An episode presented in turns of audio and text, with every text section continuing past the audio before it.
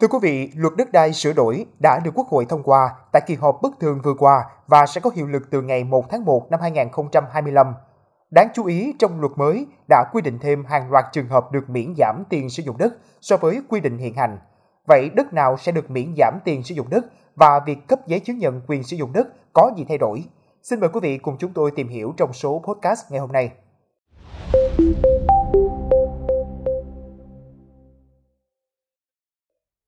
Luật đất đai sửa đổi đã quy định thêm hàng loạt trường hợp được miễn giảm tiền sử dụng đất so với quy định hiện hành. Cụ thể, gồm đất để làm bãi đổ xe, xưởng bảo dưỡng phục vụ hoạt động vận tải hành khách công cộng, đất xây dựng công trình trên mặt đất phục vụ cho việc vận hành, khai thác sử dụng công trình ngầm. Sử dụng đất xây dựng kết cấu hạ tầng đường sắt chuyên dùng, đất xây dựng công trình công nghiệp đường sắt, đất xây dựng công trình phụ trợ khác trực tiếp phục vụ công tác chạy tàu, đón tiễn hành khách, xếp dỡ hàng hóa của đường sắt. Sử dụng đất để thực hiện dự án đầu tư theo phương thức đối tác công tư, sử dụng đất làm mặt bằng xây dựng nhà xưởng sản xuất, sử dụng đất xây dựng công trình cấp nước sạch và thoát nước, xử lý nước thải tại khu vực đô thị và nông thôn. Sử dụng đất không phải đất quốc phòng an ninh cho mục đích quốc phòng an ninh của doanh nghiệp quân đội công an.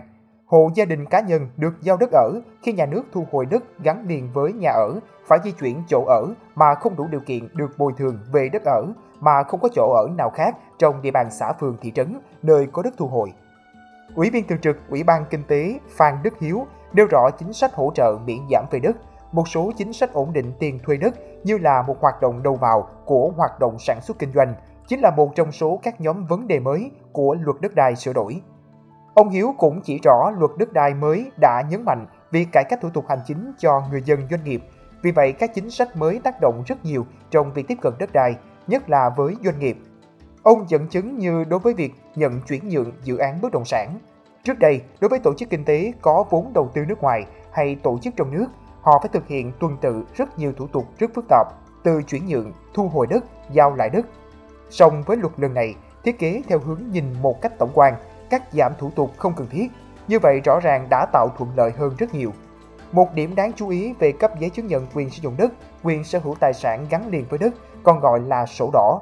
Trường hợp thửa đất thuộc quyền sử dụng của hộ gia đình thì cấp một giấy chứng nhận ghi đầy đủ tên thành viên có chung quyền sử dụng đất của hộ gia đình trên giấy chứng nhận quyền sử dụng đất, quyền sở hữu tài sản gắn liền với đất và trao cho người đại diện.